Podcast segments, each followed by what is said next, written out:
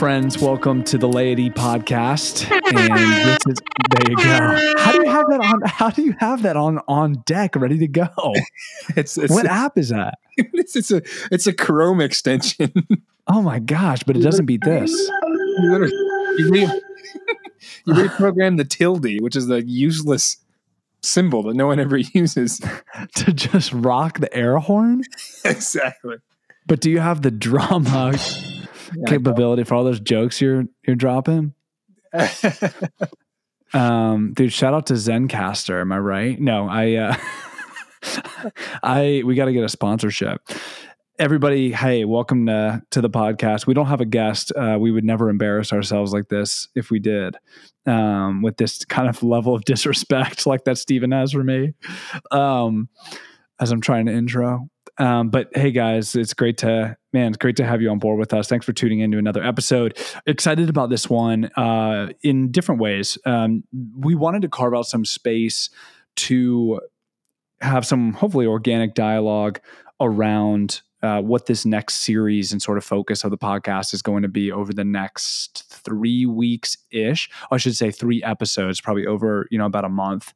Um, and before we get into exactly what that subject matter is, and we'll probably even talk, you know, tee up some of our guests towards the end of the episode. Wanted to carve out, call it, you know, 30 minutes or so just for Stephen and I to dialogue. And uh, We've never been able to keep it to 30 minutes. We'll see what happens. we'll do our best.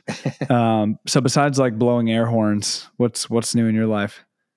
Uh, You're turning 30 soon. I'm turning 30 very soon in like like 72 hours. Yeah. Ta- give our so we talked about this a little bit. Stephen, for anyone who doesn't know, Stephen is uh he's a, he's deep waters, man. Super smart, as you all know, well spoken, energetic, passionate, but also like this guy is a thinker and um, you know, has everything good, bad, and ugly that comes with that, including I think you just thinking really intentionally, you know, planned or unplanned about like, okay, I'm turning 30 that mean like what does that mean for like where I'm going and where where I'm at now and what's going on and can you actually give our our folks like a little bit of insight into just kind of your thinking around that and even if you want to share I'm, I'd be interested in kind of hearing some of your intentions even going into this next season of life and how you're thinking about what you space you want to carve out for yourself Oh in terms of spiritual formation. gosh, man. Yeah. it feels kind of silly. It's like I mean I'm I'm 30. It's not a big Well, pretend it's like 50. Yeah, exactly.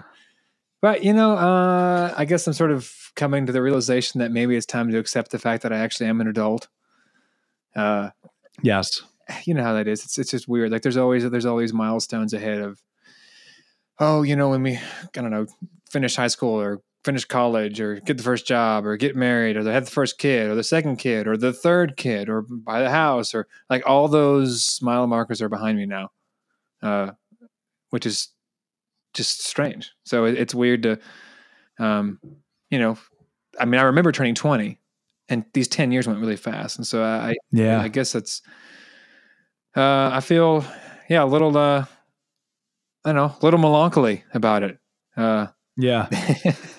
Well, I love how you were like you're carving out time. You just mentioned like carving out specific time to, I don't know. I feel like do some of your own inner work, but also set a groundwork in terms of family, in terms of service, in terms of like what what sort of themes and things are you do you feel like you're attuned to now that you weren't ten years ago that you know you want to explore more that you're you feel is sort of the next phase of of life.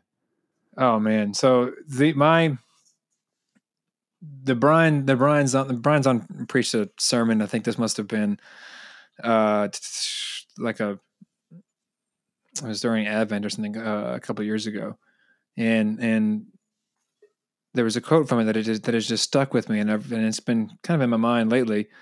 Uh, and he, he says that life is not a competitive game to be won; it is a gift to be given. And I so my Myers Briggs, if you're into that kind of thing, INTJ, uh, pathologically strategic, maybe trying to always like plan the next move, think ahead. I mean, how many conversations have you and I had about like, dude, I'm just trying Oh, to think like, you know, three years from now, I got to do these things. Yeah. endless yeah. conversations, right? So uh, I, I'm I'm I'm in that space all the time, uh, trying to think you know 10 20 whatever steps down the road and then um i don't know my, my wife got us in really into the enneagram here lately and I'm, I'm that's been a lot of fun she's really been learning a lot about it and we've had some great conversations and uh i'm i'm I am slow to fully like lean into what I think a number, what my number is. I feel like I haven't spent enough time with it yet, but so far, uh, it feels like five is the number, uh, which also has sort of a, a in that model sort of a, a, a, a tendency to to be with somewhat withdrawn and kind of stuck in your head and uh, have a hard time right. engaging emotionally. And so between my my sort of the, the competitiveness that I that I tend to feel and then also my kind of emotional withdrawal or my uh, I don't know what's the term? My, um my reluctance to really sort of open myself up and give of myself. Um, I've been thinking a lot about what does it really, what would it actually mean to, to, to live my life as if it were a gift to be given. Um, so I, I mean, I don't know. What does that look like practically? I mean, there's a lot of stuff I've been wanting to do. I used to be a big journaler. I, I, I don't know. I mean, I, I I've always done well. I feel like when I when I when I do it regularly, it's helpful for me to think. Um, so I'm going to be doing some things, uh, you know, hopefully write more letters for my kids and my wife and kind of channeling my journaling energies maybe in that direction. Uh, yeah. I've, I have started now. I'm two days in a row with getting right out of bed and going to work out, which is, it just sucks. it's just no yeah. Uh, but it's good. Um, I mean, um, it, it, it's also sobering, you know, I mean, you don't, uh, I'm not 20. I'm not, you know, 18. I'm not 25. I'm not 29 hardly anymore. So it's pretty, uh, I, I think it's just got me wanting to live more intentionally, especially I think as my view of God has shifted over the years and kind of adopting more of this idea that God is somehow maybe in his essence emptying. He, he is, he is, he is, he is giving right. self emptying love. And if I'm to be made in his image and somehow me being fully human means me being more and more conformed into that image, then if my life doesn't start to take on that that uh, posture or if that's the right term you know if, if, if i don't really start sure. you know, living more into that what am i what am i really doing mm, yeah it reminds me of uh some of richard rohr's work on second half of life totally. language yeah, yeah. in in uh falling upward he he's talked about it in many places but in, in falling upward specifically so thanks for sharing that i think is really relevant and a lot of our listeners who are in a similar you know demographic and stage of life probably can, can relate in some ways.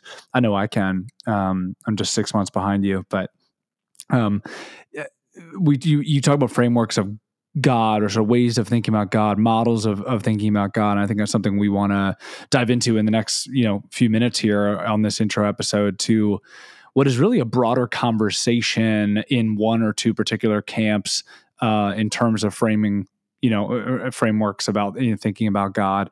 Um, one of the things, so we, you and I were talking earlier.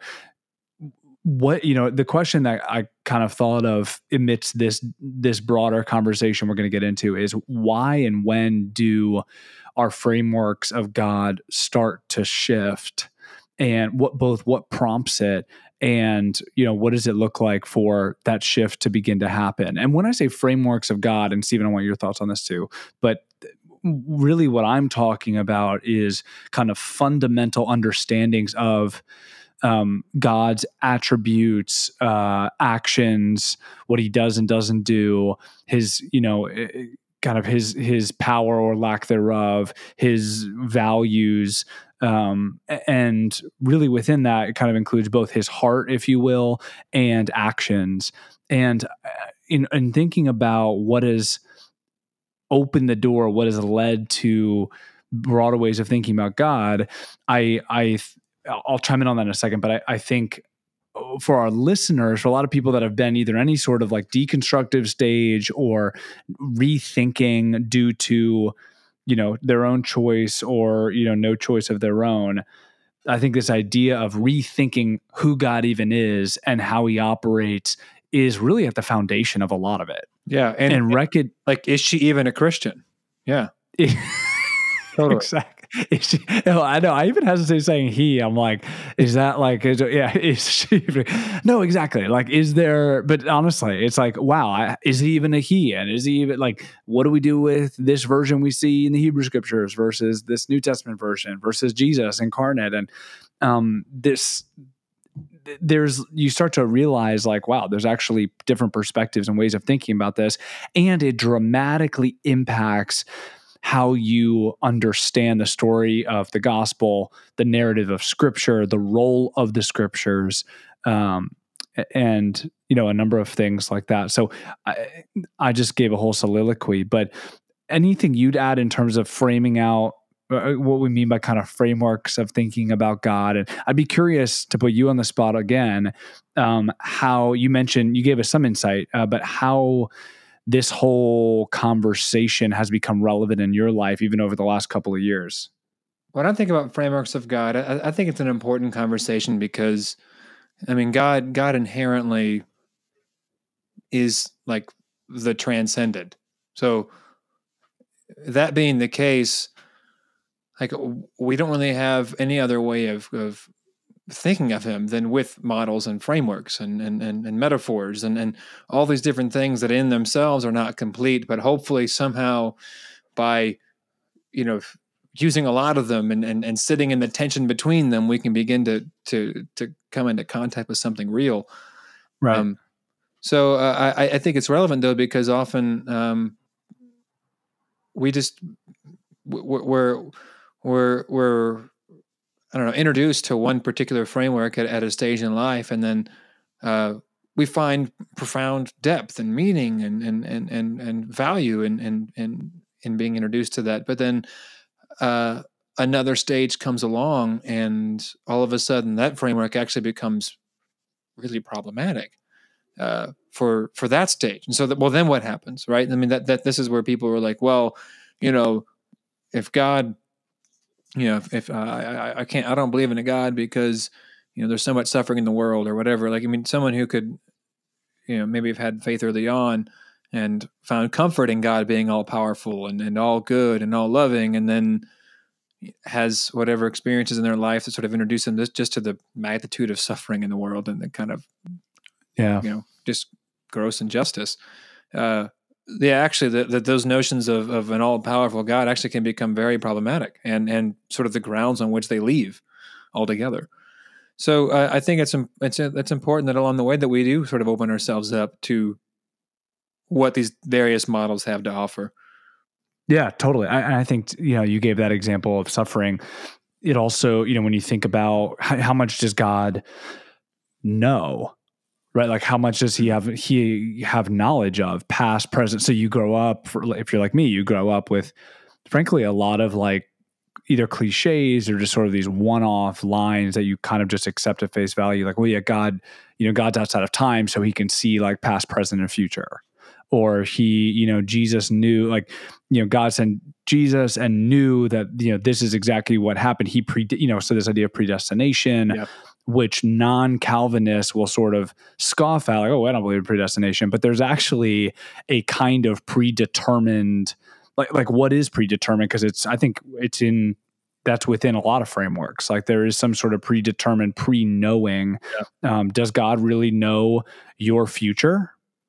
Right. And if he does, like does god know exactly how this thing is going to play yeah. out or does he have options in front of him and and if he does let's say he does what does that have to say about our own agency? Yeah. yeah. Like what what actually are we influencing? Do we actually have agency to change the path? Is it kind of like, well, if you go the right path, this is how it'll work out, or or you have an ideal path in front of you that God has laid out, and you can either choose to figure it out and land there or not.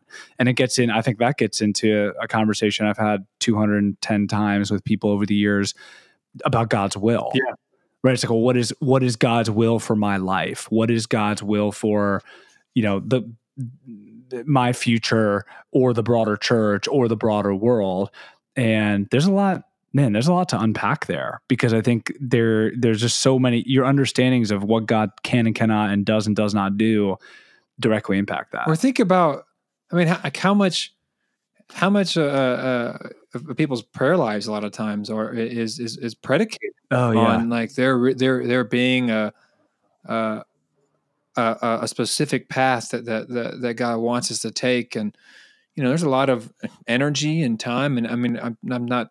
This is not necessarily saying the same long. I'm, I'm just saying that there's that's one option among some of the other options that we can talk about. Um, but that that's you know that gets that gets pretty difficult. Or or when you watch those like late night you know healing uh like televangelists, TV, all that late night we're watching, yeah there's a- oh yeah all that late night healing. A- oh yeah. So there's a man. They're like, I mean, it's it's always you know someone's like backache or something that gets you know healed, or someone you know can their their their their leg felt funny and now they can walk around. It's never like you know someone's stage four tumor. right. I mean, so the, all kinds of, of of interesting tensions and questions come up, and I think for people to live authentically uh, in a world like ours, some people are going to have to explore these different models. Not everybody. Some people are pretty content where they are, and that's I mean that's fine. I think that you know we can be in fellowship, and and there can be that kind of diversity like we talk about, but we also want people Yeah. to know that you know that there's actually there's a lot of space and, and space and and and to to quote Dan Koch, who this is if, if our folks have not checked out his latest podcast, it's called "You Have Permission." You need to stop this immediately and go listen to like all of his episodes and then come back. Uh, Yeah. he said his his whole his podcast is titled "You Have Permission." So you have permission to engage with these different models of God because that's really all we have access to as models. I mean, not. I think we have access to Right. God, but when, when it comes to trying to describe and put language and and and and communicate and think about Him, because He's transcendent, we don't have access to everything uh, about her. Right. That's interesting. And I think when it comes to like I love that point you made about prayer because that's you know like for me like speaking for myself I become increasingly uncomfortable not even so much with the healing stuff or prayer but I don't know. ju- may- Yeah, I guess it's that sometimes, but just language around, like in public prayer, like be it in church or something else, where, or in a small group. I think we've talked about this, where where someone is praying something, like everyone's like, "Amen," like yes, and I'm kind of like, Ugh. Yeah. like because it's like God, I know you want to do this, and you can do it, and you will do it. Like you will bring this change, or you will bring this healing, or you're able to do this, and you have a plan for us in this way. And um, I think there's a way to still worship in community in that. I'm not. It's not really a, like a complaint as much as it is. It can lead to some uncomfortability, but then you, as you sort of recognize that there are actually other ways in thinking about the transcendent God. To your point, like there's space. There can be space for this, and I, I think for me, a lot of the discovery of these call it additional frameworks or different perspectives is really less about a reaction. I, I'd like to think less about a reaction to where I've come from or what I have right now, and more about a genuine curiosity, interest in these other perspectives, and my container just sort of widening, like or growing, like my sort of my ability to sit with I don't want to say ability, sort of my comfortability in sitting with some of the tension um, or some of these ways of thinking about God has has grown. But at the same time, I think I, I also, to be clear and fair, I, I think there's also ways of thinking about God that I'm like, nah, to use Jared's language. You know, just like I was just like, I can't quite do that anymore. And what are what are those? What are, what are those those those different ones where you're kind of like, ah, yeah, can't do that. yeah. No, it's a good yeah, it's a good question. Um first of all, any uh, this is maybe not controversial at all, but any of the God's will stuff, like God has set like has set this apart to happen. Like I I don't think so this idea that God doesn't know the future, which is something we'll talk about. Um That's something that you that you sort of adopted, or that you're not. no, no, no. Sorry. So that's something. So the idea that God, do, I should say it this way: this idea that God does know the future and knows how this whole thing is going to play out exactly is just increasingly, if uncompelling is a word, not compelling to me for a few reasons. One, I just don't think it makes a ton of sense because there would have to be some sort of predeterminate um, again understanding of and kind of this game will have already been played out and it's sort of like well then why like what is is god just waiting around for like people to change their minds and come to salvation so that he can finally end this thing wrap it up um, or is this a sort of continual process of unfolding of of creation being renewed of sort of this uh, kind of moving toward i should say complete rebirth of like the world, like of the heavens and the earth and people, to me is like, and that's something we'll talk about more. But the idea that it's all already set in stone. Um, you know, I never really thought that about God's will anyway. Like, oh well, God has this path intended for you.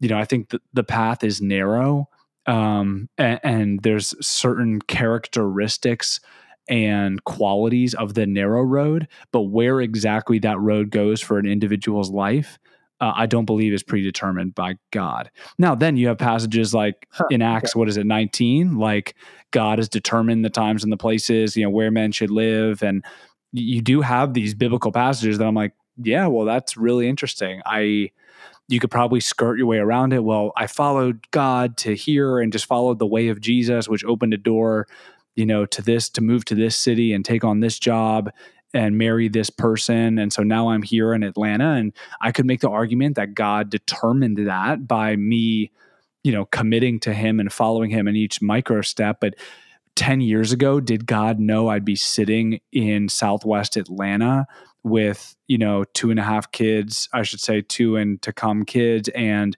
a wife of six or seven years, and in this particular house on this street? I don't think so. Um, I don't think that's something he's like etched out. Um, so that's you know we we'll talk more about why that's heretical or not. Um, that's one example, and then I think you've really you know you and frankly you introduced me to a number of thinkers, including some we're going to have on the podcast, just even around ways of thinking about about what God's able to do in terms of intervening and mm-hmm. in terms of providence and getting involved with different things um, in terms of suffering and ending violence. And so so the power conversation is really interesting. And the last one there's more i'm sure but the other um, is really around th- this idea of violence or a non-violent god. I think that's probably one of the most compelling um, and that is less maybe to do with the power although it plays into the power conversation but that's more around just an understanding of God as fundamentally like Jesus, which is, of course, something we've talked about yeah. on the podcast before. But yeah. that shift to me is probably the biggest shift of the last number of years for me. That transition to me, like all of a sudden when I'm reading some of these passages, be it in Judges or, you know, in the book of Acts when Ananias and Sapphira yeah. drop dead, I'm less, I am less um, compelled or uh, invested in this idea that like God God is actively behind those decisions and that violent those violent acts. In fact, I I'd like to think I'm more or less think you know completely past that that mm. framework. Does that make sense? It does, but I'm I'm more. I mean, that's a lot. I can't just say our listeners are like, dude, but okay. what about this? What about this? And I'm like, well, you're, you don't have the luxury of yeah. challenging me, but I'm just throwing some stuff out. I mean, this is just to throw ideas out no, there. I mean, I, I think it's helpful also just to give the context. Uh, but I, what, what do you feel like what happened that made you feel like you could do that and still and still yeah maintain continuity like with with, with uh, as part of the christian faith. Like why for you were those shifts not departures from the christian faith but just kind of detours? Yes. So let's talk about the violence thing. I think my fundamental faith in jesus and commitment to him as Lord, not to toot my own horn, but in terms of really where my allegiance and really where the confidence lies, I am willing to put everything on the line. In uh, meaning, I'm willing to to to be wrong in every other area. Um, I'm willing to be wrong about Jesus in some ways too, but what I mean is I'm willing to bank on commitment to his way as seen in the gospels, as seen throughout the scriptures in terms of the prophecies, really in terms of the scriptures as well as in terms of personal experience, the indwelling seal of the Holy Spirit in myself, the feedback from brothers and sisters in the body of Christ who are also, you know, full of the Spirit, like with all of these witnesses, if you will, you know, I feel confident that if if Jesus actually is the first and the last, if he really is like the image of the invisible God, and he doesn't do anything the Father isn't doing, and what he does is the, what the Father does, um, I'm willing to back that even up against challenging Old Testament passages about violence. And I know that's not quite fair the way I'm just kind of throwing that out, but the I so what it was for me is one someone and years of time and and kind of reading prayer, listening to other thinkers, preachers who have been so centered on Jesus and him be again God being like him and him him being like God um and, and, God being like that image, like if He is the indwelling of of you know the law, if He's the fulfillment of the, all of the law and the prophets, and we see His way of self-sacrificing love, yeah. non-resistant, giving love, then I'm willing to bet that God is actually like that, and that other ways of thinking about Him, be it in the Scriptures or in the wider world, um, are wrong at at worst, and at best just a little bit off center and have room to be corrected. And I think the way that fleshes out in the world, the way that kind of God shows up, um, to me is so compelling and this restorative justice is so much more compelling than anything punitive so i think it's seeing that kind of coming to the revelation and the knowledge of this framework and then actually in practice saying like yeah i'm okay with holding some of these other tensions because of you know most of my weight going towards that uh I don't know that commitment to to Christ. Does that make sense? And curious if you think it's garbage. No, I, it, it does make. I, I'm I'm curious. I'll put you on the spot. Would you locate yourself uh, on the progressive side of the faith, or would, uh, would you would you take on that label? Um, yes and no. It probably depend like who I'm talking to. Like I, th- I feel like it depends like what that even means because I uh, and not to get into all the nuance. I think that well, like progressive, like all the regular stuff, right? Like like like uh cusses all the time, didn't care about the Bible, yeah, exactly. uh, a drunkard. Yeah, doesn't um, you know lives in sort of persistent rebellion, just the regular stuff. Like regular itching his own ears with what he wants to hear. Yeah.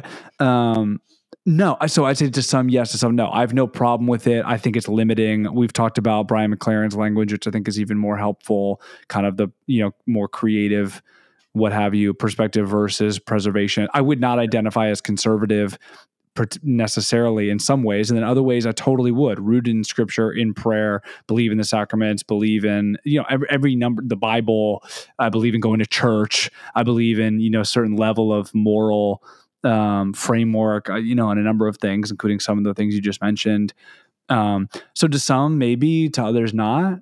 Uh, but I think kind of maybe the general open handedness about these ways of thinking about God. I'm not as I'm not as married to total orthodoxy um, in terms of in terms of like having some of these these theological frameworks down pat and yeah. sort of signed, sealed, delivered. Okay. Um, to flip the script, and yeah, you're right. We're coming up on 30 minutes, and we're going to go over. um, but I think our hopefully our people semi care about this. What about for you? What have been, and maybe I'm sure there's overlap, but what have some of the core things been um, for you in sort of the framework shifts um, without dogging the past, right? Like what, yeah. where, and how is it, how has it helped? How has it actually transformed your life? Yeah. Well, I mean, everybody, everybody gets in from somewhere. So like you can't. What, yeah. what is that parable that Pete Rollins says? Like there's this, you know, guy who's a traveler and he comes. His name's probably Seamus or something, right? And then oh yeah, he knocks on the door of an inn. He's trying to get directions for how to get to town, and and, and the innkeeper's like, "Well, the best way to get there, you definitely shouldn't start from here." Uh, right, right. Not, like, yeah, well, I definitely wouldn't start here. Is kind of how it goes, right? So that we we all start from just wherever we are, and and and and uh, for me, um, I think sort of a change in season of life uh, brought that that discomfort. Um, I mean, I had just a profoundly meaningful faith experience uh, early on. I, I, I, you know, grew up in a great house and and I just was fortunate uh, childhood and everything. Uh, and and and my my faith experience. I mean, God was pretty. Uh, I guess kind of just n- sort of normal American evangelical sort of idea. Um, even though we weren't, we wouldn't really consider ourselves evangelicals. Um, we, uh, I mean, I, I, I thought of God, I guess, as you know, of course, all powerful. He knew everything, um, intensely personal, uh, but also, you know, His ways are not my ways. And so there are just things that just don't make sense. And that was kind of how I approached the question of suffering and evil. And generally, that that actually that that was sufficient. It, it didn't really. I mean, it's not like I was like, okay, cool. And now I don't care about suffering, but I, I still right. found some sort of meaning and purpose, and uh, uh, found some sort of meaning in thinking of the answer to the question of suffering, basically being, well, we just don't understand it. We may not see the meaning, but God does, because in the mind of God, His mind, His mind is infinitely deeper than ours and he he's hmm. able to account for things in a way that we just don't understand. And so any of this sort of mystery and confusion this is just a reflection of our own sort of finiteness. Um, and in some sort of cosmic picture it all makes sense and we just have to trust that. Um, that that was fine for me. Um, and and over time it, it, it, sort of wasn't. I mean you know I had some missionary experiences uh, with uh, some leprosy patients and AIDS orphans and, and things that uh, really, I guess, kind of um, amplified the that that question of suffering and and and of course, you know, the realization of just my own privilege and and oh my gosh, like how God, you're in control of everything, and and and you put me here where I am, and you put them where they are, and you know, I would like had you know like a journal of you know answered prayers or things like that, and I had you know meaningful answered prayers, but then it seemed like well, are, it's not like those people aren't praying. I mean, what about their prayers? And and why would you answer my like small ones, relatively speaking, but not answer theirs? And um, right. so that was a sort of an example of of how what was profoundly meaningful in that season ended up kind of becoming problematic and kind of the rock in my shoe in the next season or in another season.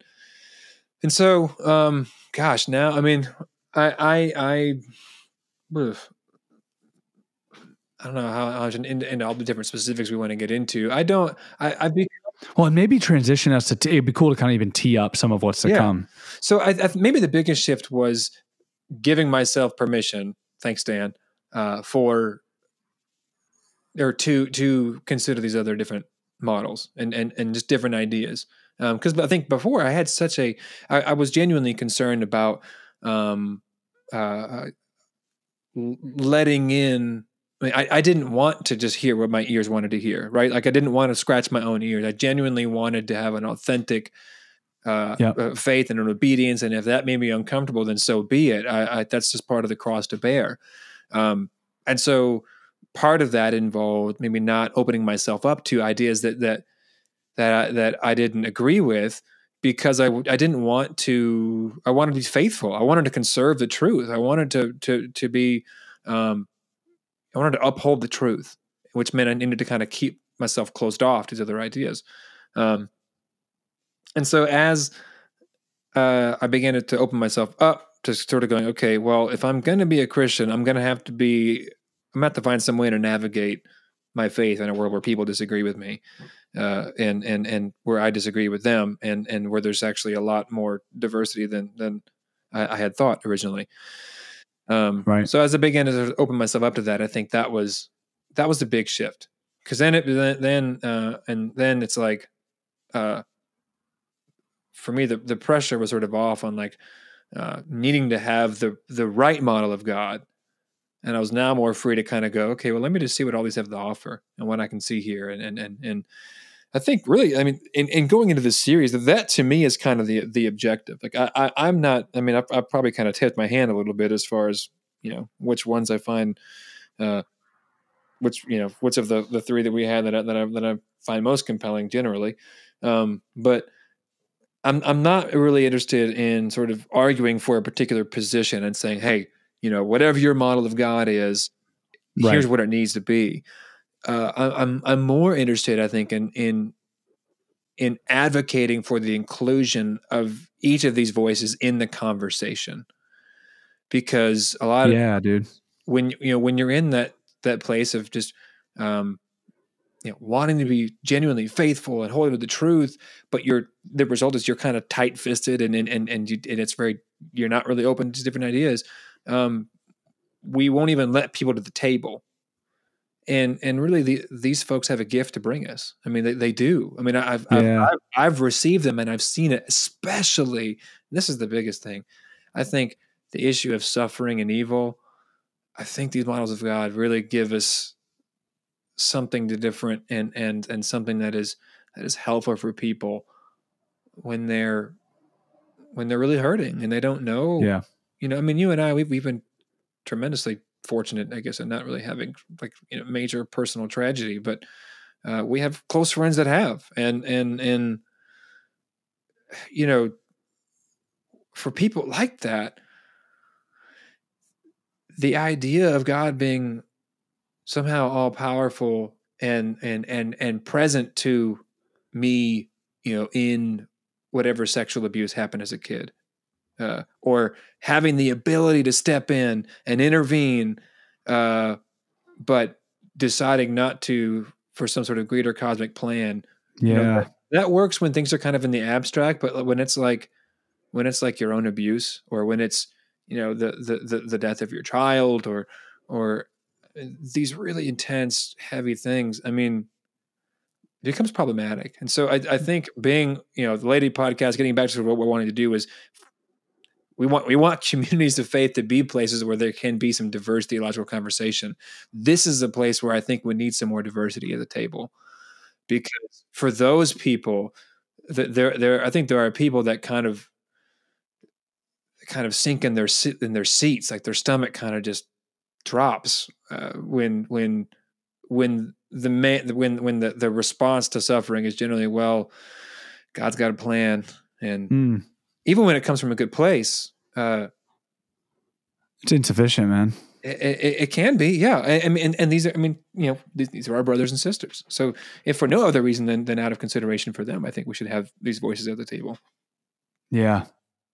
the concern that to welcome these other voices uh, is to you know capitulate the culture or to, to I, I, I don't find that particularly helpful because whatever model of God you have is a product of a culture uh, already. So a lot of the ways that we Right. you know, if you remember when you would buy when people actually would go and buy desktop computers, uh, you would you you buy it and it kind of comes with the software already on the computer. Our minds are like that, and and there are these ideas and frameworks that just come baked in because of where we have come from in time and space, and a lot of those ideas come from the, the world Greek philosophy. We're not going to go into all those different details. Um, there's a great book actually. Um, by uh, Clark Pinnock and others called The Openness of God. And they have a really good chapter in there on some of these historical considerations. But in short, um, a lot of our ideas of God basically come from the fact that Christianity was birthed in a from from a it was essentially Judaism. It wasn't a separate religion, just a sort of a sect. And eventually, what ended up happening was the the Gentile Gentiles sort of outnumbered the the Jews, and the stock and trade uh, of of truth was Greek philosophy. So, if Christianity was going to be true, it would have to deal in Greek philosophy. It would need to stand up Right. according to the rules of this philosophical system. Now, there's actually a number of different philosophical systems: Plato, Aristotle, the Stoics, whatever. So there's there's different ones, um, but along the way, uh, what ended up happening was like so th- those these that like so for example, this idea that that God is um, uh, uh, is is is uh, beyond time and space and sort of uh, that that's not a particularly Jewish model. I mean, for the Jews, like uh, I love what Yeah. Heschel says. Like for, for the Jews, we don't we don't have a uh, uh, for us. It's it's it's time that is sacred. Uh, time is now our temple, and really, in some sense, that it always was. Uh, that's that. You know, when you look at the, the the rhythms that are prescribed for the Jewish community, I mean, there's something in time that God uh, is continually meeting them in. Um, and that's what all these different, you know, festivals and whatnot are for. So, uh, or, or, or another one could be that, you know, the impassibility of God. This is sort of a technical theological term, but in, in essence, it's the idea that like God is, um, is in, ultimately sort of unaffected by us. Like nothing that we can do can change God, uh, because a change would be changed is sort of presumed to be from a less desirable state to a more desirable state. When God is clearly like the most desirable thing, period, or the, the most perfect thing, so you cannot change. Uh, so Hmm. th- these these ideas then get baked into, uh, I mean, beginning with Philo, who sort of brought uh, it sort of uh, helped translate between his thinking and Greek philosophy, and then ultimately, I mean, they have the the, the early Christian apologists, um, some of our great thinkers in the faith. Uh, it's these ideas really aren't inherently they're not in the Bible. Like like I mean, the models of God presented in the Bible. Like there's actually I think I think there's somewhat of a shift just in the Bible itself. Um, the Old Testament or the, Hebrew Scriptures, I prefer to call them. Um, th- there are places sort of early on where uh, God functions almost as like a like a, a chairman of the divine board. Um, uh, there, you know, there's there's Hmm. Some maybe like other like divine beings or um, there's there's the and he they all kind of consult with him and he sends them out and does these different things. But then you don't really see as much of that like in the prophets or in um, uh, you know, especially once you get to the to the Christian scriptures. Um, there's there's not really much talk about about that. I mean, you know, the, the the other sort of divine beings aren't really part of God's council. Uh, they're they're actually like a, a, a they're like an opposing force. Um, so I think there's precedent for it, uh, and I think that our current uh, there's precedent in in the Bible for for questioning our models, and our we should question it too because our model is cultural already. So Well, and and what you just pointed out is that even these frameworks of God, ways of thinking about God, seem to show up differently throughout the Yeah. scriptures. Yeah. Like there's the, like the Bible is almost a precedent for the these shifts and understandings, different perspectives, et cetera. And so it it only makes sense that we you know employ a similar model or so way of thinking today. And we do come you know we we come pre-programmed with some sort of disposition. and there and there are legitimate concerns, of course, to be addressed with that. You know, well, you, right. you know, uh, we, we can we can talk about those later. But uh, so and, and and I think the the the the the models that we're going to talk about are in sort of the generally the family of open and relational frameworks for thinking about God. And by open and relational, what we're talking about is, is a couple of things. Well, one, the open part is primarily about the future. Um, you mentioned this earlier. Uh, one way of thinking about God is to say that God knows all things that are ever going to happen. Is everything's predestined and determined. And things get really weird when you start thinking about freedom in that context. Like, what does it mean for me to make a choice? God already Right, knew it. I was yeah. going to make a choice. There are some responses to that. There's this whole sort of middle knowledge thing where it's like, well, God, uh, God knows what you would do in every situation, and so He's able to set things up such that you're in a you're you're you're you're able then to make your own choice freely, but He knows what you were going to do. That stuff just gets weird. You feel like you're going to pull a muscle with all that kind of stuff. But Yeah. Open and relational the, op- the open side basically says that the future is genuinely open. It's not determined. God if from, i think all of them would say that god is all knowing in that he is present to all to he, he is knows everything that can be known in this moment and everything that came before this moment. But the next moment is not here yet and so there's nothing to know so that there's a little bit of a difference in in how in god's sort of Hmm. relationship to time. In one, God is outside of time. Uh, in another, God is sort of, or you could say God is in time, or maybe perhaps time is inside of God. And so he's then able to be present to it, to time.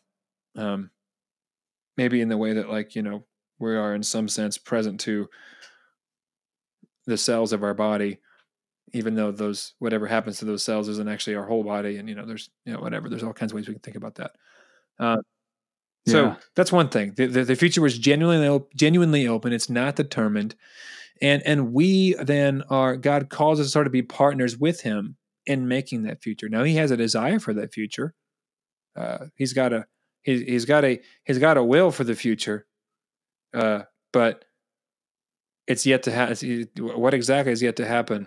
We don't really know. And by desire, I mean I think more Mm. generally like what he wants. It- but- but, I mean the the shalom, the the the the the, peace, the, the the God, the all things being brought under uh, under him in in in you know unity. Uh, more broadly is, is is his will. I think is more kind of a broad will, not so much a specific outcome for all the different types of things that can happen. So that's the open part. The relational component is then it, Got it. kind of pushes against that impassibility uh, to so that actually God, what we do really does matter. It actually does has the ability to affect God and to maybe even change God. So, um,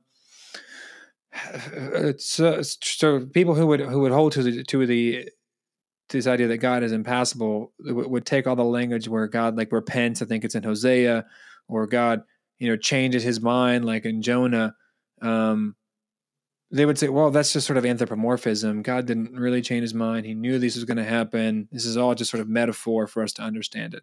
No, okay. I mean, you can make that move, but we should be clear that like you're making that move not on the basis of the typically, but on the basis of a, a predetermined, uh, you know, framework, and which is a legitimate way to interact with the text, but it's just one of many other legitimate ways of interacting with the text. So the the Mhm. relational component says, well, another legitimate way to interact with the text would be to say that that interacting that that that no, God actually what we do does have the ability to affect God. Um, doesn't mean that God is capricious or that God is is somehow fickle and can't quite decide what He wants to do, but what we do and say and, and what happens to us has the ability to to to profoundly affect God. And I think that's powerful. We see some precedents for this and Abraham, you know, negotiating with God and um uh let's see, I think you could also see it in like when I mean like with with what happened with um the Ninevites, just story of Jonah. Um there's a lot of there, there, there's there's there's a number of examples we could look at. Uh but the idea that God is present to us in relationship, and then that relationship is reciprocal. What what He does changes us, and what we do sort of changes Him. Not like changes His nature or changes who He really is, but has a has an effect that can actually change things. Um, Hmm.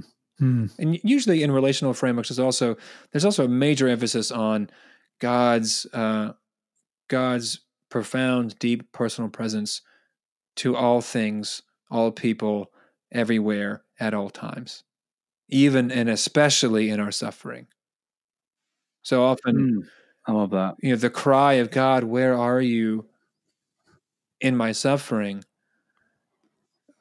The the in a relational mindset, the the the immediate response is, God is God is the one crying out in you. God, he, He's suffering with you. He's there Yeah. with you. He's meeting Yeah. you in this. And and before anything else, God is hurting as well.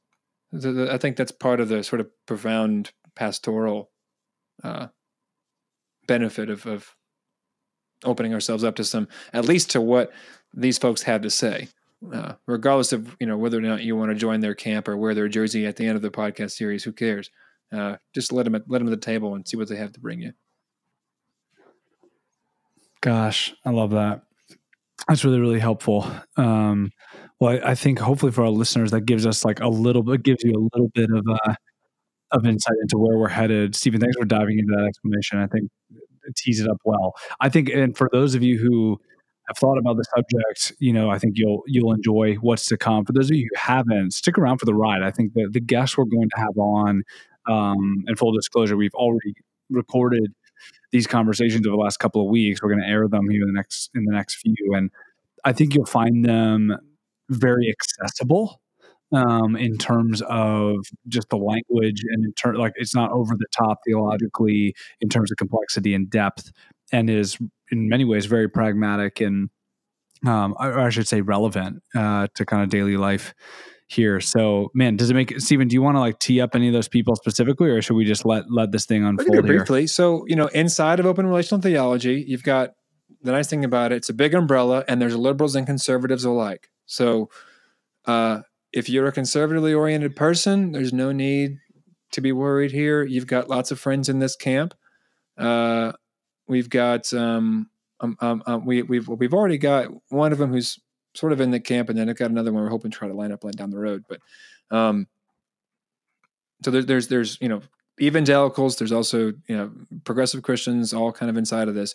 So we're going to have uh, process theology, which is pretty interesting. You can you can uh, look it up online if you want. Essentially, it's it's a it's a way of thinking theologically that's based on a sort of a philosophical framework um, from Alfred North Whitehead. Um, he's really the one who kind of put, I think, words and sort of a system to it. Um, but the way of thinking, I think, has been around for much longer.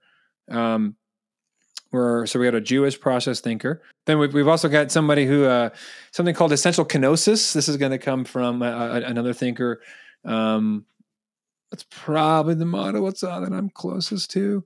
Uh, even though, like I said, I think God is God sits in the space between the models. So, oh, I like that. You got to coin that. Uh, yeah, man, trademark that. We're selling some coffee mugs, shirts. Use it on our website. Merch it. There you go, man. Uh, and then we're going to get a, a, Christian sort of progressive thinker, um, and then a process theologian, and then also um, hoping to get an open theist, uh, which is probably going to be more on the conservative end of things. I love it.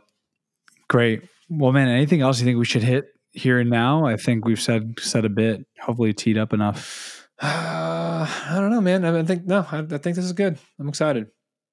Nice. Well, everyone, thanks for tuning in. I agree. This has been. I agree. We really just slayed that. Um, no, I think that'll hopefully give people some things to chew on. Um, but yeah, guys, stay tuned. We'll release the next episode in about uh, about a week or so, and looking forward to having you along for the ride with us. Thanks a lot.